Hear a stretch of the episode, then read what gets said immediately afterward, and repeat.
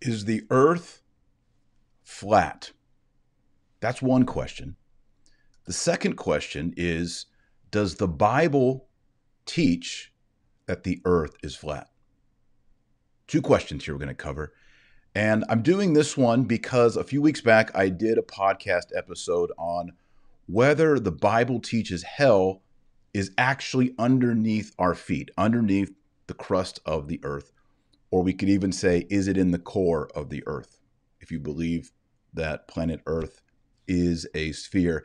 And that created quite a buzz with a lot of flat earthers. They invaded into the live chat. They came into the comments and said, What's your take, Dr. Marshall, on flat earth, sphere? We want you to weigh in.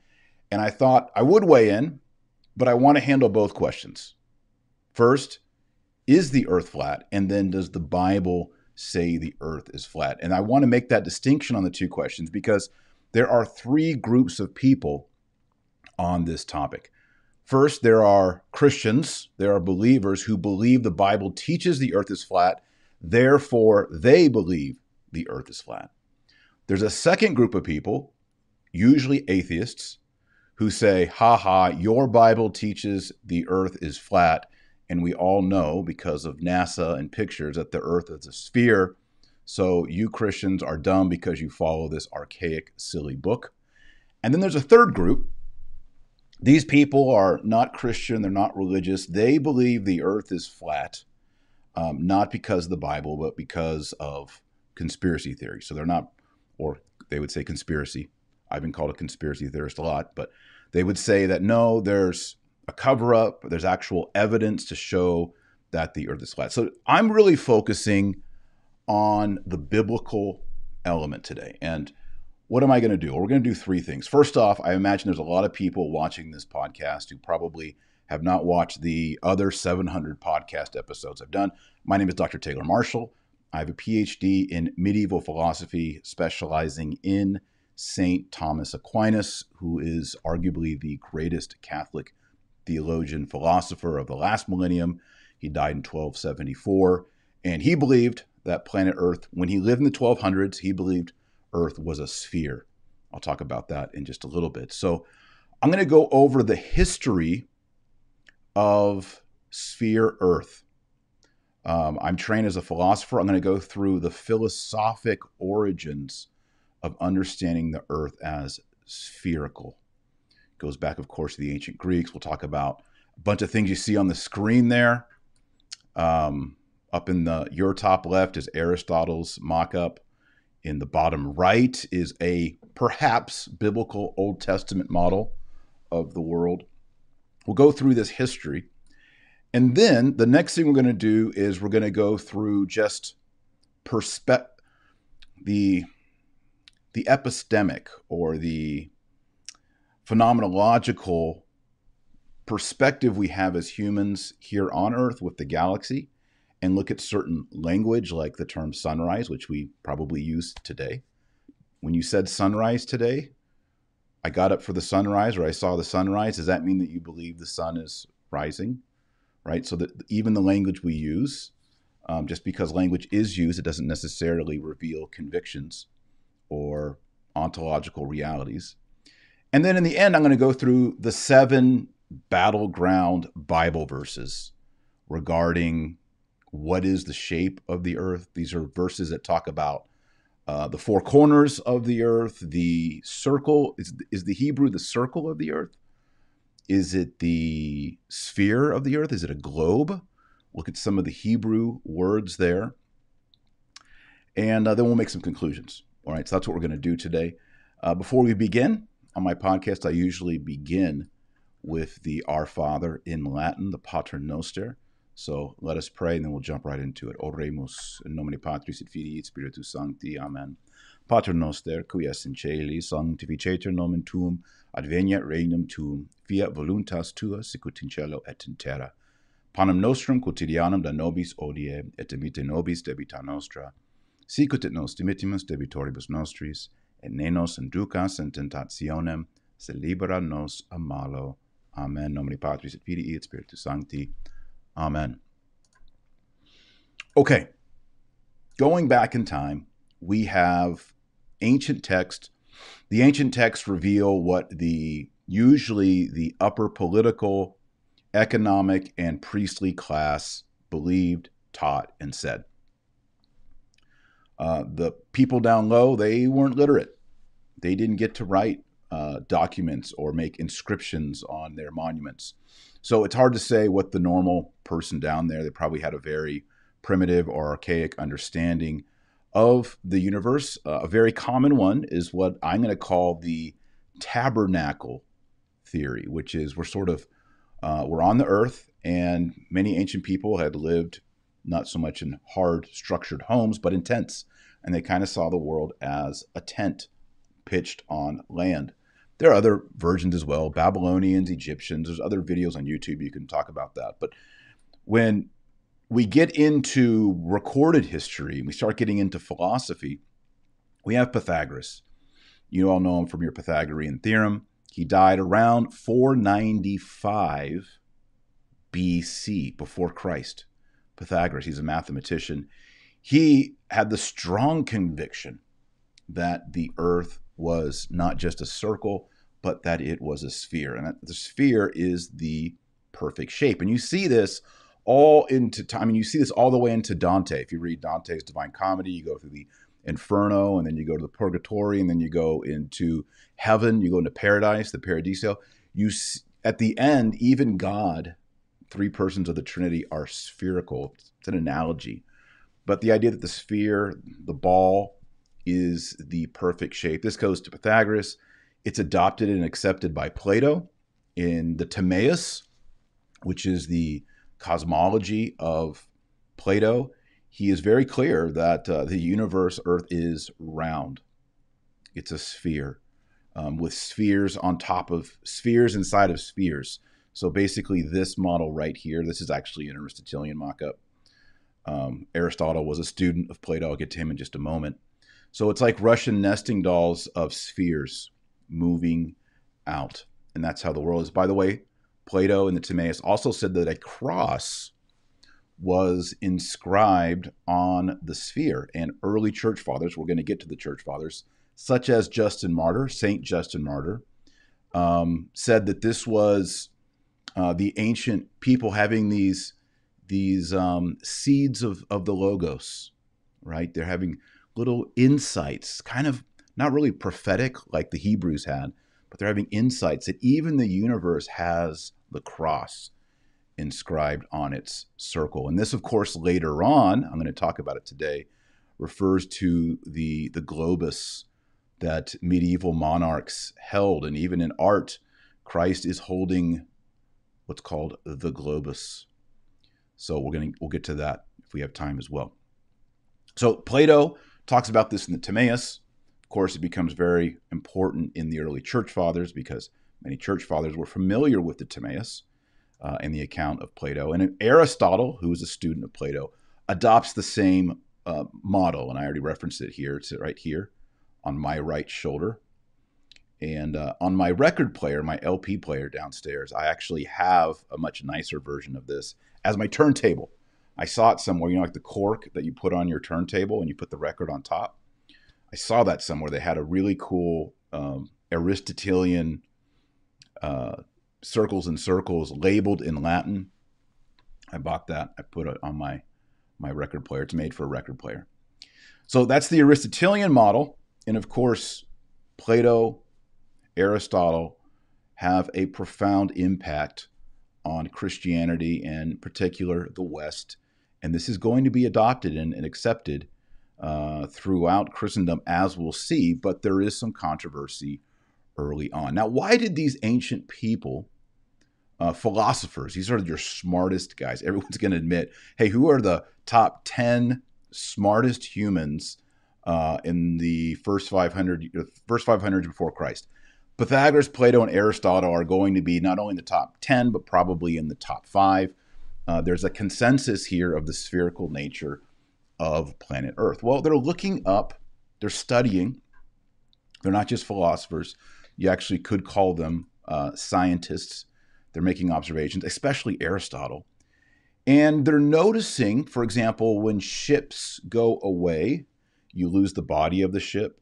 and then you start progressively losing the sails of ship. It, it seems to be an arc that you see. For example, here's a shot of some windmills, right?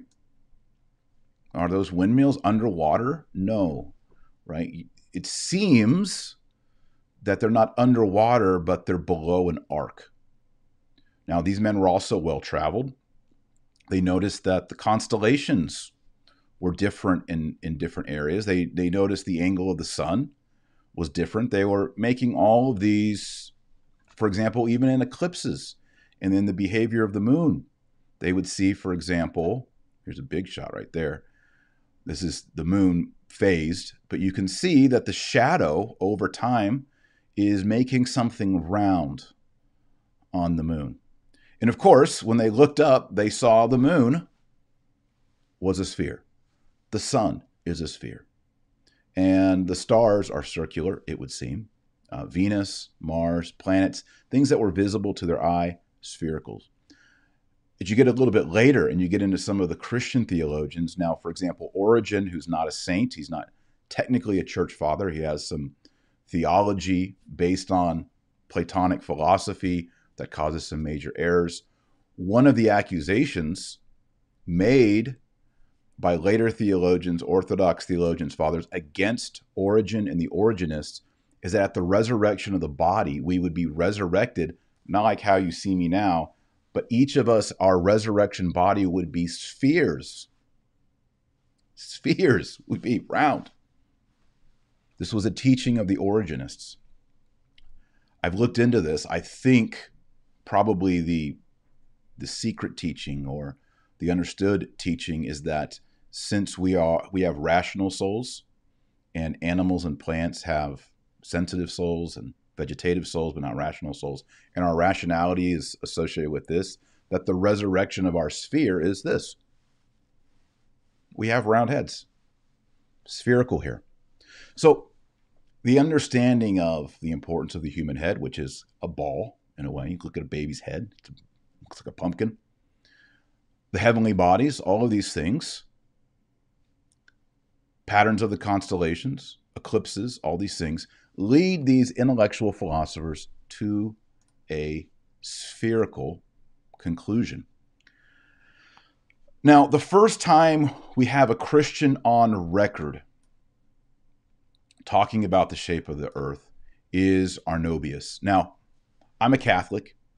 If you're new to the channel, I'm a Catholic. And so for me, I don't go by scripture alone. Catholics go by scripture and tradition. That's because that's how it was in the Old Testament. It's how it is in the New Testament. St. Paul says that we're supposed to obey everything he taught, either given by word of math or word of mouth, pardon me, or by written letter. So word of mouth tradition is sacred tradition, and then we have sacred scripture. And then that's interpreted and understood over time through what we call the magisterium, the teaching office of the church. Now, so this is why it's important that as a Catholic, I'm not just going to rush to scripture. This is why we're kind of going through the church fathers and getting a feel. And I will say from the get go, as I researched this and looked into it, there are two theories going on here. One is the Aristotelian, Platonic, Pythagorean sphere on sphere on sphere, and the earth is a sphere.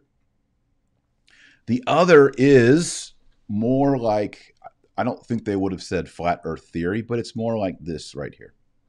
What you have are the pillars of the earth. You're using direct biblical language with a crust of the earth, and then you're going to have a vault or a firmament over that with the stars, the moon, and all that. And then above that, you're going to have deep space, which is sometimes understood as water, like it's blue. You look up there and it's blue, and you're like, oh, it looks like water. So it's a very literal understanding of the earth.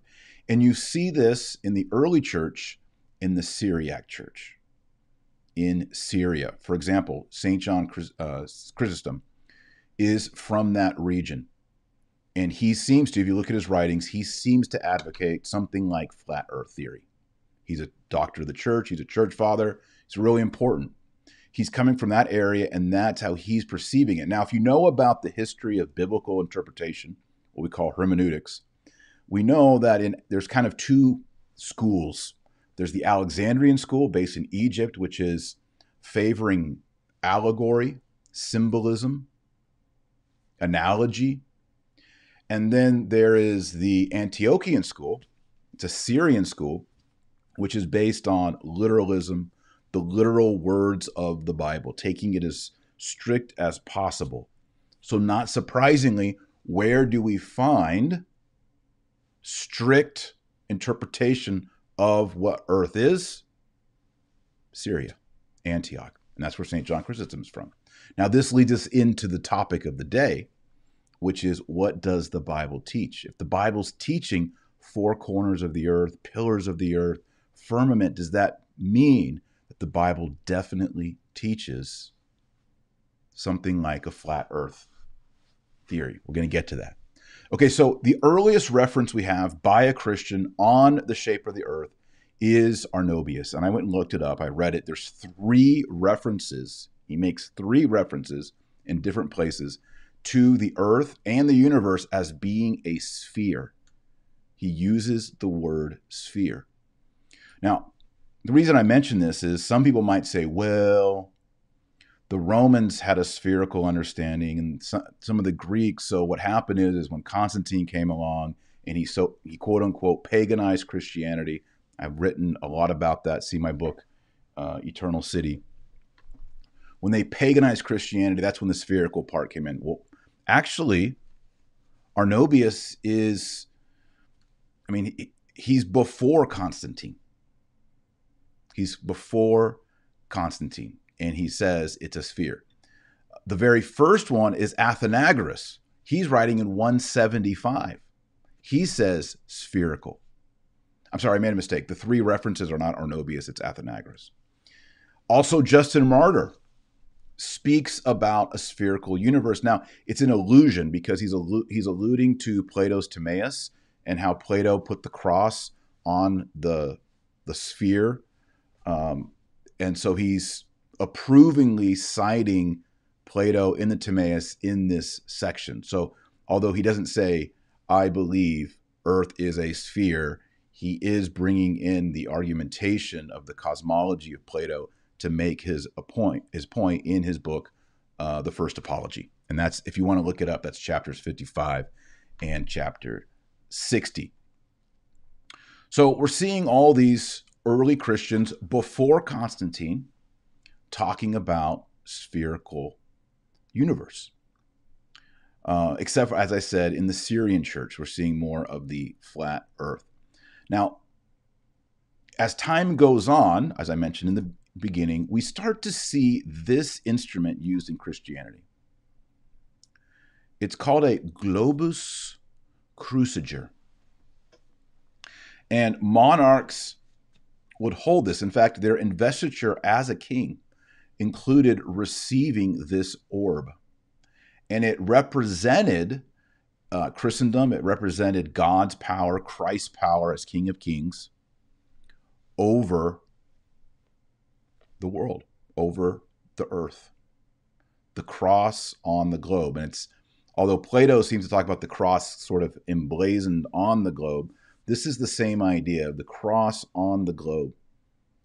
And it shows that the elite, the kings, the Pope, the bishop, are understanding the Platonic, the Aristotelian, round, spherical understanding of planet Earth. Where else do we see this? Well, we see it in, like I said, the kings carrying. I mean, how many pictures have you seen of a king holding a scepter? The three things that denote a king are the crown, the scepter, and the orb or the globus. You also start seeing it in art. So here's a painting of uh, the Blessed Virgin Mary and our baby Lord Jesus. And look, right there is the sphere, symbolizing what? Earth, where we live. Uh, another one is here Christ our Lord. Same idea. Uh, the idea is that creation is a sphere, and it is a interlocking of circles. Not flat circles orbs orbs. So this is the catholic tradition. And it comes when we get into the medieval era. It is the uh, Saint Isidore has uh, some of the language is a little bit confusing, but it seems pretty clear that Isidore holds to a spherical Earth. Again, and we're going to talk about perspective in a moment. When I this morning said, "Hey, uh, honey, I, I got up early and watched the sunrise. It was beautiful. I wish you were there." Because I say the word sunrise, it it it doesn't mean that I actually believe that the sun is rising. Right? I know I don't believe that, but that's the language that I use. So there's the perspective language. This is why sometimes you can't always just quote something in Christian tradition or, as we'll see in a little bit, the Bible and say, well, that is definitely that because that is what is said. Okay. Now, a great example of sort of the height of Christian philosophy, Christian theology is St. Thomas Aquinas. He died in 1274 uh, and he says the earth is a sphere and he takes it for granted that the earth is a globe, is a sphere. If you want to find that, it's in Prima Secundae, Summa Theologiae, Prima Secundae, question 54. Question 54. So you may ask yourself, well, was Thomas Aquinas part of a conspiracy?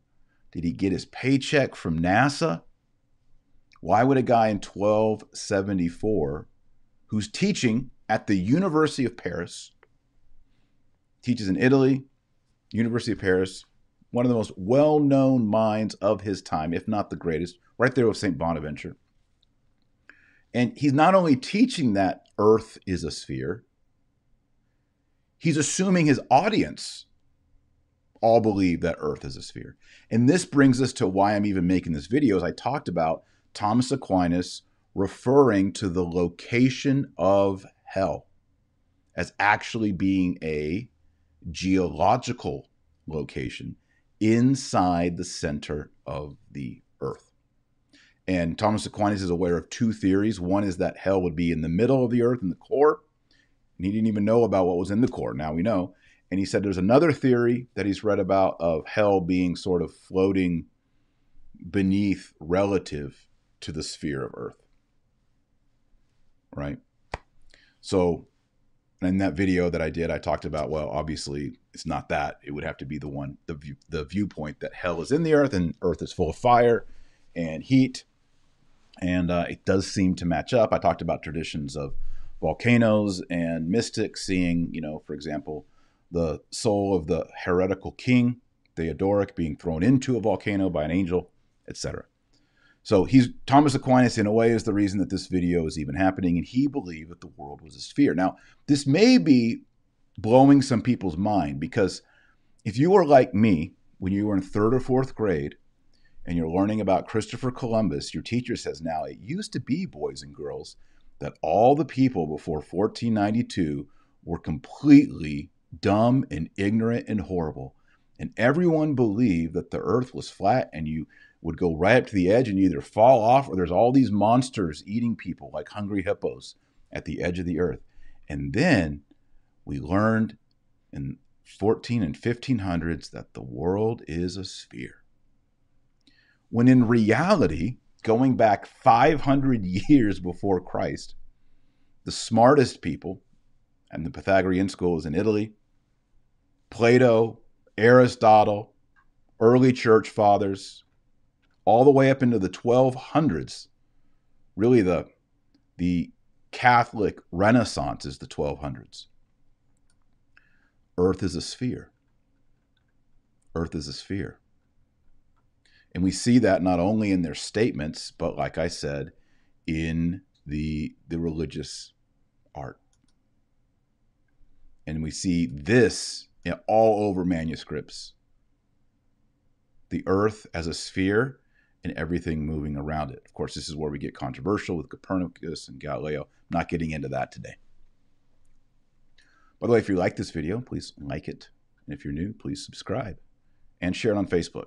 I appreciate that. Okay, so now we move into modern observations. Um, we know, for example, the sun is a globe.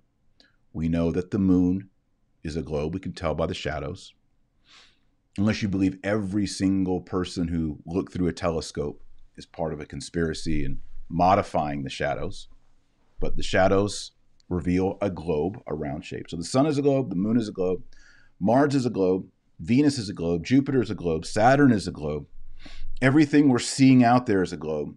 And yet some people would say, well, no, we're not on a globe, we're on a plate. We're on a round platter. We're on, this is, I know there are different mock ups, and I want to be, I'm not trying to mock anyone. If you believe the earth is flat, that's your belief, right? This is not mockery. And in reality, I'm not trying to convince people one way or the other. I'm just going over some data points and I'm going to go through the Bible verses in a little bit. But this is sort of a popular mock up of what flat earth people believe things look like. And they see it kind of like a snow globe. So that's the base of the snow globe. And then there's a firmament above it. All right, so that's kind of, and that goes back to kind of this. This right here is kind of a snow globe, right? You have the pillars of the earth, which kind of shows that this isn't really a flat earth theory, right? But you have the pillars. Down below, you have Sheol. Sheol is the Hebrew word for hell. It's the underworld, the netherworld. You have the oceans, you have the land, and then you have this, this firmament, this ark, this tabernacle, this tent that goes over everything. And the stars and the moon, the sun are all in that, moving in that. And then beyond that, you have the waters of heaven and the celestial realm where God and the angels are. It's a very literalistic, very Antiochian understanding of the Bible. And I would admit, if you took, well, I, I won't admit this, but I will say it can be very convincing that if you took everything as literal as possible, I definitely see how someone could construct this version, although I disagree with it, as I'll explain when we go through the Bible verses. So we look up there and we see uh, balls, we see globes, we see spheres, we don't see plates. And as I mentioned in the opening, when you see a ship leave port, the body of the ship begins to decrease. And then, if it's a sailboat, the sails and the mast begin to disappear, which appears to look like falling under an arc. If you stand, stand on a mountain and you look out, you can see the arc turning. Moreover, when you're on the ground and you go to the mountain, you can actually see more beyond the arc turning that you can see from down at sea level. I was on an airplane yesterday, flying back to Texas. Up in the plane, I could see, I was thinking about this show, I could see this arc. Right? And it's different on land than it is above, which emphasizes the, the falling away of the curvature. And if it's flat, why is there that curve? And why do you see more when you're on a mountain or on an airplane? So those are just the perspectives. And of course, we could. I'm not a specialist in constellations and astronomy, but the same kind of things with regard to the direction of light at different angles coming into Earth reveal in the shadows by the way, that's how the early Greeks they actually estimated and figured out what modern scientists, if you believe them, if you don't believe it's all conspiracy, say the circumference of the Earth is. How'd they do that? Well, they looked. They took a tower. They took a well. It's kind of complicated. They did the angles and the distance, and using trigonometry, they projected and they found the circumference of the Earth. They're a little bit off, but they got pretty close. Again, it was based on height shadows, wells, etc., angles, math. All right, now let's look at scripture. This is the final part of the video. And I went and I watched some flat earth videos, like Globe Busters and all these things, and and other sites. I, I noticed that mostly the flat earthers are Protestant. I used to be a Protestant. I'm a Catholic by conviction. Well, there are some Catholics who believe in uh, flat earth though I would say if you were part of the majority intellectual tradition of the Catholic Church, you would be uh, pro sphere, you'd be pro globe. Um, but let's jump into these. So I, I, assembled the verses that people use um, to make their point, to make their conclusion that the earth is flat and that we if the Bible says the earth is flat, it's not a sphere, who cares what NASA says? Who cares what astronomers say? It's all bunk. It's all, you know, there's Freemasons working at NASA, which of course there are. Uh, and you know, I've I've written a whole book on topics relating to Freemasonic infiltration as it relates to theology and philosophy and history in the Catholic Church. So you know I'm not afraid of that. You know I'm not going to run away from that. But what does the Bible say? Does the Bible actually teach that the earth is round? I'll be using the Douay-Rheims Bible. I know some people will disagree with it. It's a Catholic translation. And we'll go through some of these verses. And hopefully I can put them all on the screen if it will let me. There it goes. All right, first one. This is 1 Corinthians 16 30, or sorry, 1 Chronicles, my bad. 1 Chronicles 16, verse 30. Let all the earth be moved at his presence, for he hath founded the world immovable. This is a verse used by flat earthers. Now, of course, the word flat is not here, but their point is is look, if you believe the earth is a ball, you believe the ball is rotating. And here, the verse says that the earth is not moved. It's not rotating. It's not going in an orbit. It's not going around the sun. It's not rotating. It is immovable. Now, what does that mean? As we go through these, we'll talk about perspective. The earth itself, underneath us, does not move. There's a consistency to it. Now, there are earthquakes. You might even say, well, doesn't an earthquake, that's the whole we feel the world moving, does that disprove that the world is immovable? No. The point of this is that let the let all the earth be moved at his presence. Who's that? God, for he hath founded the world immovable. In other words, in the natural realm, God has established things as they are. But with God's presence, the earth would and could be moved right? This is a distinction being made in the ancient Hebrew understanding of the distinction between the natural and the supernatural. It is not a description of flat earth. Okay? So that's one of them. The next one, actually, the next three verses relate to the four corners of the earth and the get it, get it on here for you to the four corners of the earth or the four quarters of the earth. And this is Isaiah 11 12. And he shall set up a standard unto the nations, and shall assemble the fugitives of Israel, and shall gather together the dispersed of Judah from the four quarters of the earth. The four quarters. We find this also in the New Testament. Why don't I just put it all on the screen so you can see all of it?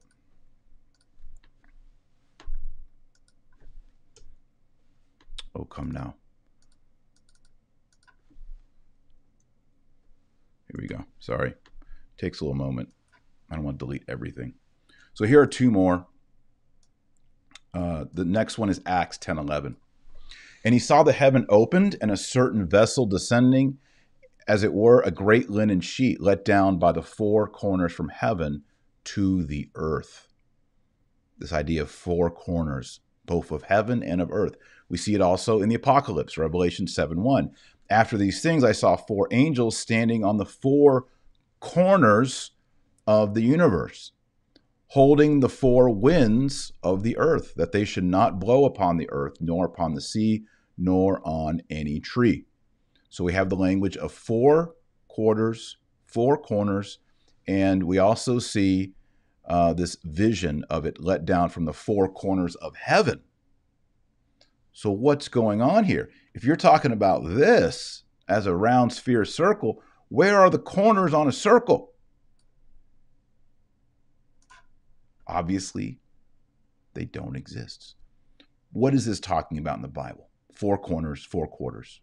And does heaven have four corners as well? It says so in Acts, talking about St. Peter's vision again, we're talking about perspective here for the human. This is phenomenological. I'm not a phenomenologist. I'm against that. I'm a Thomistic realist in my philosophy. But we have to all admit that when phenomena hits us, that's how we often speak as humans. Let's think again about our anatomy. I have a head. My head's a ball. It's round. I got a big forehead. People make fun of it. I have eyes on the front. So this is the main direction anatomically that God made me in. I can't change it. I, you don't have two eyes here or an eye here and an eye on your chest. You have the two eyes here. So I have this direction. And then there is the part that I cannot see. Like, you know, you hear people say, Do you have my six? They mean, Do you have my six o'clock? Right? This is the 12 o'clock, and six o'clock is due back, like on a clock. So I have front and I have back as a human. And then I've got these things on me arms and hands. I've got left and I've got right. This is how we are made as human. Where the eyes are, front, back, left, right. And this is how we, as humans, anatomically made like this, move about the world. We call it, as we move, in relation to the ground up below us, north, south, east, and west. We, pers- we, we perceive the world through the grid of our anatomy north, east, south, west. Every single human culture, whether you are Aztec, any kind of Native American, uh, Korean, South Pacific, uh, you're in the southern tip of Africa or the northern part of Africa. You're in Italy. You're in Spain. You're Norwegian. Anywhere you go, we have the four directions.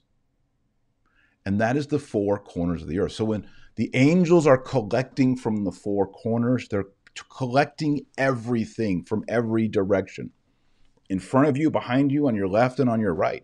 As a matter of fact, in Hebrew, the terms for left and right are directional. North, south, it's understood that you'd be looking east and you understand north is this side and south is this hand. That's even how they speak in Hebrew, based on their hands with regard to the directions. They understand directions with reference to their anatomy. So when we see these verses, let me put them back on here. Yeah, these are three verses. There are others in the Bible talking about the four corners and the four quarters. This is referring to our understanding of direction. I would also bring up when I think it's kind of amusing. Again, I'm not making fun or denigrating anyone who's a flat earth person, but I think it's interesting that they bring up these three verses and others to prove that the earth isn't a sphere. And then they say, this is what it really looks like. And I'm like, I still don't see the four corners. It's a round plate, right? So even they have to say what I just said, which is, well, four corners refers to four directions. And again, remember, there are pilots in planes and there are pilots and captains of ships who are navigating all over the sky and all over the earth, and they use the four corners, the four coordinates north, east, south, west to get everywhere. It works on a ball, works on a sphere. So by using the term four or quadrants or corners, it's no problem, even if you believe that the earth is a sphere. Now, the next one is the big one. This is actually, uh, I believe I cited it in my previous video, not knowing originally that I kicked the hornet nest. It's the Isaiah 40, 22 verse. Let me just clean it up real quick before I put it on the screen. This is the one. Quote, It is he that sitteth upon the globe of the earth, and the inhabitants thereof are locusts, are as locusts. He that stretches out the heavens as nothing and spreadeth them out as a tent to dwell in. End quote. People say, look, the heavens are a tent. They're like this. It's like canvas spread out from a point over the earth. You can't put a canvas tent over a ball. You can't really, and if you're going to cover a whole ball, it's going to look more like Aristotle's mock up, right? If it's flat, it's going to look more like that.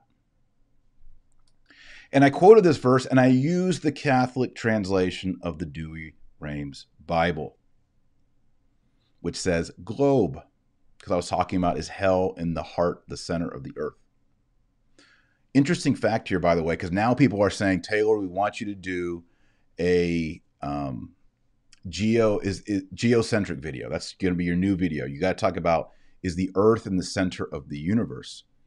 I think what's interesting about that is, and those are mostly Christians who believe that, and a lot of traditional Catholics believe that. What's interesting about it is they say, well, obviously the Earth would be in the center of the universe because the Earth is where man is, and it's where Christ came, the second person of the Trinity, incarnate the Virgin Mary, died, rose again. So that would mean that we have to be at the center. But if you go back to the video I did a couple or a week ago on is hell in the center of the earth, it would literally mean that the center of the world is not earth. It would be the center of the globe. And what's the center of the globe? Hell. Do you really want hell at the center of the universe? And then if we want to go even deeper, who's at the very bottom, the, the center of hell? Satan himself. So that would mean the, the center of the entire universe at the deepest part of hell would actually be Satan. I don't like the theology of that. So, anyway, that's just a tangent. Let's get into this verse. Now, to really get down into it, we got to do the Hebrew. And I did pull the Hebrew. Let me make sure I've got it. Yep, this is it. And this is an interlinear breakdown. People said, You can't use that, Marshall. It says globe. That's not the original Hebrew. The Hebrew says circle, not globe. You're using the well, I'm using the Douay-Rheims version, which is based off the Latin Vulgate, which we Catholics have to accept. Maybe I should pull that. Maybe I should put put it on there. We'll do the Hebrew first, and also the Greek Septuagint, which is also uh, venerable, uses the word guron, where we get the word gyro, like gyroscope, or the euro you know, like the sandwich, there's a piece of meat circling. You know, you go to like uh, Europe, you know, but in like Arab districts, even like Munich, you can find it. There's this hunk of meat and it's just turning and it's sweating. And the guy has this like shaver thing, like, and he shaves the meat off, puts it in a sandwich for you. It's delicious. I love it. My favorite Euro in Rome is the one by Santa Maria Maggiore. In fact, people have seen me and said, Hey, Taylor, and I'm there at the Euro shop in Rome near Santa Maria Maggiore. That's called a Euro, a gyro, a gyroscope. That's what the actual Greek Septuagint says, which has obvious meanings of spherical. And it comes into the Latin Vulgate that way as well. That's why you see globe here in the English. But here's the Hebrew. Most people who are into this argument are going to want to talk Hebrew. Oh my goodness, it's big. I'll leave it big. All right. So this is the verse in Hebrew with the Hebrew words. Now you need to know this. Pop up my seat. Get a little taller here. There we go. I'll make it a smaller too. You need to know this about Hebrew. Okay, friends? Hebrew goes from right to left in English and Greek and Latin, Spanish, all, we read left to right, but Hebrew's different. Hebrew goes the other way. So you're actually going to be reading from this side of the screen going to this side, right to left. So let me blow it up for you a little bit here. Okay, so you can start seeing the Hebrew. I have taken uh, two years of Hebrew. Two, yeah, I think it's two years of Hebrew. And I can read this, but it's been so long, I'm not going to embarrass myself. I know if I try, I'm going to make some mistakes. And then everyone in the comments is going to be like, you're a moron, etc. So I am just going to focus on the actual word here, which is the third word in the verse. Okay, and you can actually follow the English along there, right? He who sits, there's the verb, all right? And then we have a preposition above, all, above. And then you see the next word here, and it's hug. Hug. It looks like hug. hug, hug. And what does that mean? Here it's translated circle. And all the flat earth people are like, yes, sir. It is a circle. And of course, it is ambiguous in the Hebrew. It can mean circle, it can also mean around, like you move about. You go around, I'm going to go around. Uh, you go around the city, or you could walk around the market, right? It has these meanings, but it comes into the Greek and the Latin with the guron. Now, whether it's circle, whether it's globe, I honestly believe, now that I've done some research, I really don't think that translating it sphere or globe is responsible. In fact, if I had to translate the Hebrew here after looking through the lexicon, the Hebrew lexicon, I think circle probably is the right translation. And I would translate it as circle. However, I'm going to make this a little smaller now. Everybody can see it? Do I need to keep it up there? I'm, I'm going to get rid of it. Even though I translate it as circle, look, globes are circles also. And that I think this is why it doesn't matter as much. Because if I gave a if I showed a ball to my 8-year-old and said, "Is this a circle or is this circular?"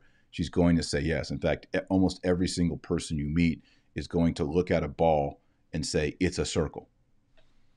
I mean, even when you're talking about this, you're talking about a globe in the middle with globes around it, but we're talking about a circular dimension.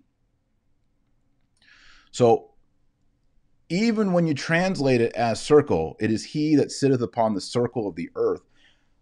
When you say circle, it doesn't mean it's it's not saying he that sitteth upon something that is not a sphere. It doesn't say that. So by saying circle, I mean it's not preventing it from being a globe either. Uh, Thomas Aquinas, a great biblical scholar who believes that the earth is a sphere, is going to look at this and say, yeah, there's no problem with that. It's a circle. No problem. The inhabitants are as locusts. I mean, you could kind of be cheeky and say, well, are they really locusts? No, it's as of. Um, and God spreads out the heavens as a tent to dwell in. And this is where you get kind of back to the tabernacle theory. The heavens as a tent, and inside the tent is the moon and the and the sun, and they're sort of moving within the tent, right? So, again, even people who hold to this mock-up in the snow globe theory, um, they do they really believe it's a tent? Is it spread out like fabric? No. In fact, even in this mock-up, it's not like that. And in the snow globe mock-ups, it's not like that. It kind of goes back again to the four corners. It's like, well, where are the corners? Where is the tent? And you say, well, he's kind of using an analogy. It doesn't literally mean a tent. You're like, oh, well, if you're talking about an analogy, now we can go into the Alexandrian interpretation of sacred scripture. Right? Okay, the next verse is also from Isaiah. And it's Isaiah 66, a great chapter, one of the most important uh, chapters in the Old Testament. Oh, I just lost my screen. Stand by. And it reads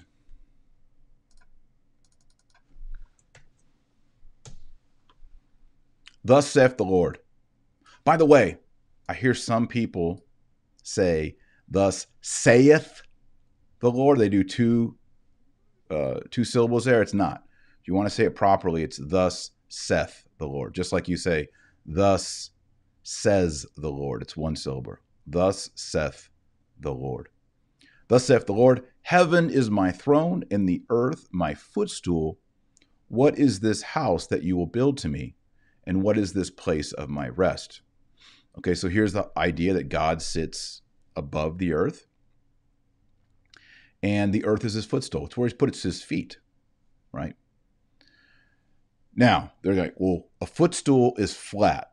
Not necessarily. I actually did a quick Google search and I found some round ones and I found all kinds of shades, But mostly, yeah, when you find a foot a footstool or an ottoman, it does have a flat top on it, right? But again, I don't think that you can really use this verse to argue um, for a footstool. In fact, most of the ancient footstools that I found, like actual artifacts, were squares and rectangles with a flat top on it. They had like feet. Some of them crossed, some of them came straight up, kind of looked like a little mini table, right? But then again, you have to say, well, if you're going to go with that, then you can't have this because this is round. This is a plate. Kind of goes back to the four corners problem, right? So heaven is my throne, earth is my footstool. And you want to say, well, earth therefore must be flat. And you're like, well, if heaven is the throne, do you believe heaven is shaped like a chair? Because it says heaven is the throne, earth is the footstool. So if the footstool has to be flat, that means heaven has to be like this, like a chair I'm sitting on right now. Is that the shape of heaven? A chair? A throne shape? You see, the problem here is by doing the Antiochian super liberal interpretation, I mean, super liberal, super literal, pardon me, the super literal interpretation, you're now to hold the earth as my footstool is flat consistency. Now you have to say heaven is now a chair shape. And who wants to really argue that? I don't. Okay? What is God saying here in Isaiah 66? It's the distinction between the supernatural realm of heaven and the distinction of earth.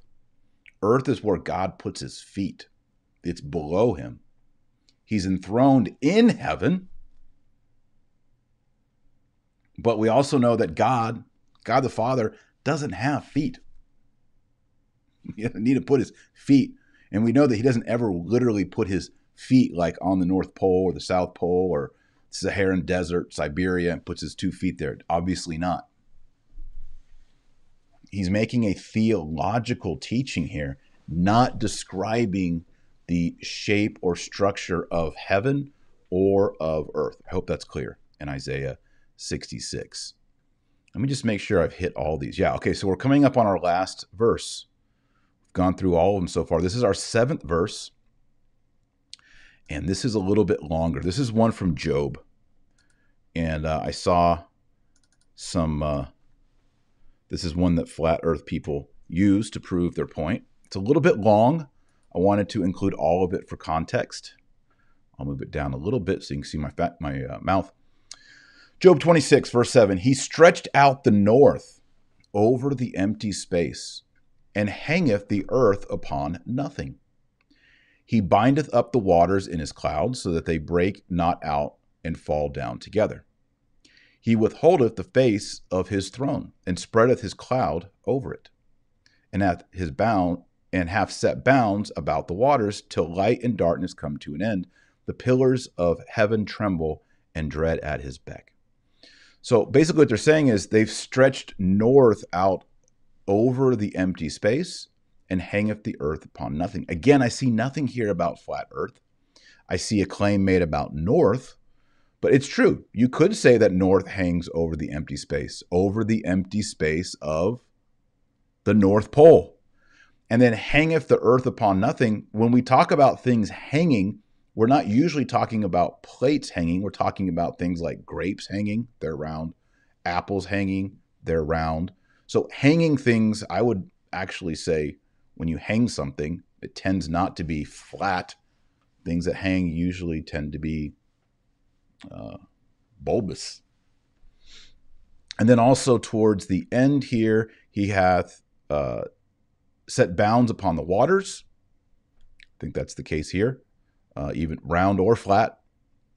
And the pillars of heaven tremble. Again, here we have pillars of the earth. Now we have pillars of heaven. Now we got to draw pillars in heaven if we're going to be super literal on all this stuff. And I'm saying again, these are theological distinctions being made. They're not actually geological because it gets us to having things like pillars in heaven and it gets us to having heaven shaped like a throne, etc. So those are the verses. Um, again, I'm not saying conclusively they're teaching a sphere, but I'm also saying that the main verses used by the flat earth community are not necessarily convincing. And none of them say flat earth. None of them. So there's features in these verses, like four corners, that may challenge understanding of sphere, but none of them lead you to say, aha, it is a flat earth. It is a flat plate platter. Okay?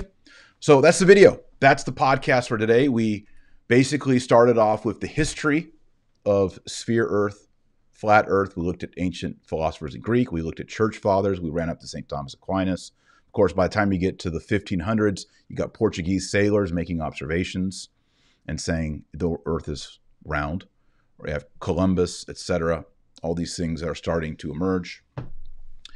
And there's a consensus. And then we looked at Scripture. And Scripture, I think you can see those are the best verses. Unless I missed one, maybe leave a comment below that I miss. Is there a verse that that the flat Earth community uses that I miss? The one I always see, by the way, is the one that I stepped into was Isaiah 40, 22, where the Lord sits upon the circle of the earth. So did I miss something? Leave a comment. And if you like the video, please give it a like. Whether you're a flat earth or sphere earth, give me a thumbs up. I gave it a shot. And I think I was respectful to the flat earth community, even though I do disagree. I do believe the pictures. And I think when Elon Musk goes up as a civilian with people and they're taking pictures and all that, I mean, it'd be a, it'd be hard to fake and fake and fake at this point after uh, since the 1960s to keep that thing going alive with all the different nations all in one conspiracy creating fake videos and fake photography. Um, I am open to maybe fake moon landings. I've looked into that a little bit, but I just see the, I think there's too much evidence, both civilian and, of course, from governments, which I trust less, uh, to say that the earth is not a sphere. And of course, you know I'm a, a Thomist. You know I follow Thomas Aquinas. You know when I'm not sure, I'm just going to go with Thomas Aquinas, and he says sphere. So he says sphere. I'm going to go sphere. Hey, thanks for watching so much. I hope you'll subscribe to the channel. Um, I usually do a lot of Catholic topics, historical topics, philosophical topics. So if you like this, hit the subscribe button and hit the bell to be notified of future videos. If you're into flat earth and you want to learn more about Christianity, who is Christ? How are you saved? How do you go to heaven? How do you avoid hell? What are the sacraments? Do you need to be baptized? What about the Bible? Why do Catholics have seven extra books in their Bible and Protestants have seven less? All these questions, you need this channel. So subscribe, continue to learn, start praying, and we'll close up with the prayer. We'll do the Hail Mary and we'll sign off. Oremus, nomine Patris et Filii et Spiritus Sancti. Amen. Ave Maria, gratia plena Dominus tecum, benedicta tu in mulieribus et benedictus fructus ventris tui, Iesus. Sancta Maria, Mater Dei, ora pro nobis peccatoribus, nunc et mortis nostrae. Amen. Nomine Patris et Filii et Spiritus Sancti. Amen. Read the Bible every day. Pray the rosary every day. Catechize your kids. Love Christ. Love your neighbor. And remember, our Lord Jesus Christ is the light of the world and the salt of the earth. So go out there and be salty. Salt of the earth.